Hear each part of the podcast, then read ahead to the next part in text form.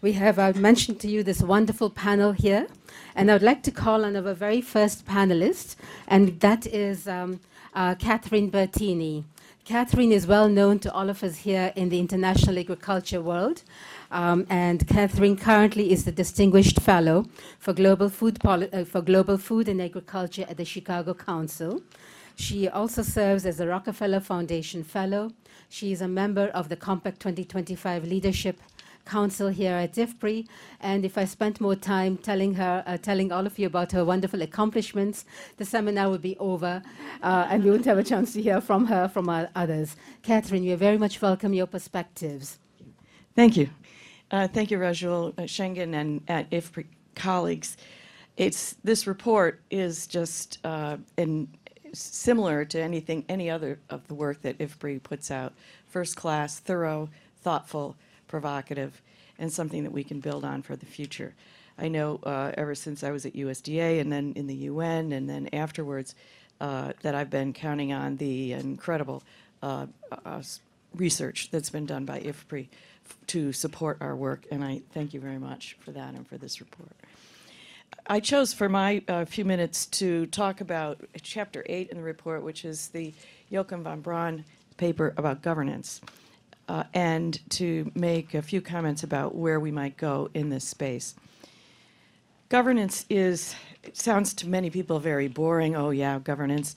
But nonetheless, we are still bound in some cases or constrained in some cases by the systems that were set up for other reasons years ago, by the post World War II uh, organizations that were created uh, with the thought process and the politics of the time, uh, and with other organizations that were created uh, in other spaces like if um, IFAD uh, in the uh, oil price crisis in the in the 90s, and what we have is a kind of conglomeration, not very many really or large organizations, but a conglomeration conglomeration of organizations that were created for one issue or another that were never really thought through in terms of the overall um, network of how they work together.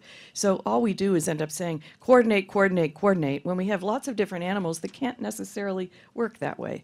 And um, he's not saying that. I mean, he is saying we should coordinate, but he's also saying, Joachim in this paper, that we should look at these systems very critically and make some suggestions for the future, uh, based in part around what Shenggen has uh, talked about in his opening remarks.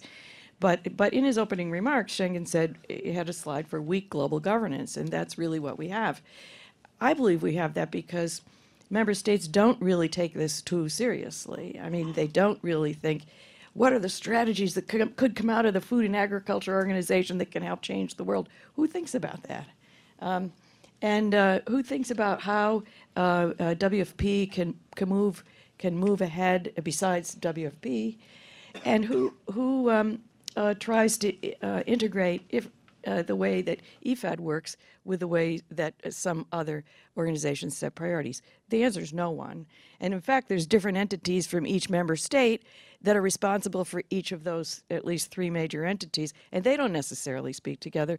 One time when I was at USDA, I was sent to a meeting of FAO with a uh, with a a uh, message that we wanted to postpone the upcoming um, World Health Organization w, FAO uh, conference on nutrition because we didn't think there would have been another enough preparatory time, and I was ruled out of order at the U.S.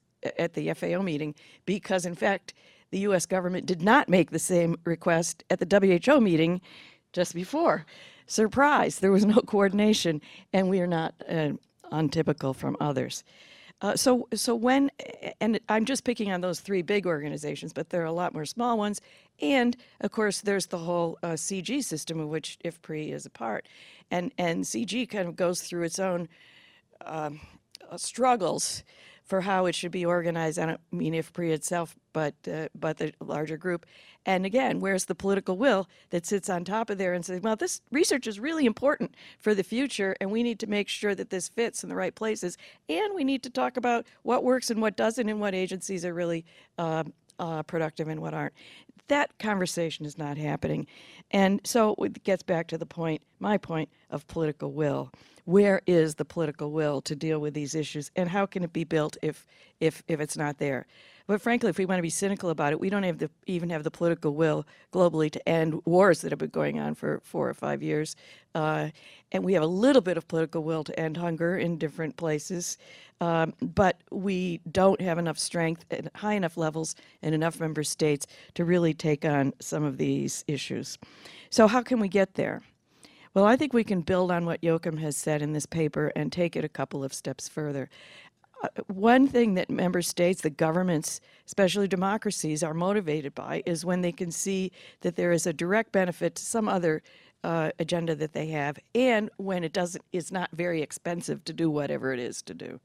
So uh, it seems to me that if we could um, generate some research that was very specific towards certain key member states around, um, gee, if there's this investment in in the governance of food and agriculture and nutrition, then potentially there'd be this kind of uh, result, which would mean much more stability, which would mean better economies, which would mean more uh, um, uh, support for the, your interests, whether it's trade or uh, stability or anything else. So uh, that's what I'd like to see generated out of a report like this if we could move some researchers in that direction. My final point is that is since we talk about uh, food and nutrition, uh, food, nutrition, and agriculture, we have to remember this is not just an agriculture conversation. And we've had this conversation here before between the nexus of agriculture and health and nutrition. I've often said nutrition is the bastard stepchild of agriculture and health. Uh, nobody really wants to acknowledge that it's really part of their job, uh, but nobody wants the other guy to really take over either. And I mean, between agriculture and health. So so um, when we've got to also deal with that picture. It's not just what we're doing on agriculture, but if we're talking about nutrition, it is even a more global discussion than we think. Thank you. Thank you very much, um, Catherine. As usual, very, very interesting. You posed a number of key issues. I pick up on two of them, and we'll come back uh, on them during the discussion. This is where is the political will to deal with these issues, and how can we get there? And your call for generating research on the benefits, the results of investment, and showing the and tracking through them to be able to show the ultimate. Thank you very much.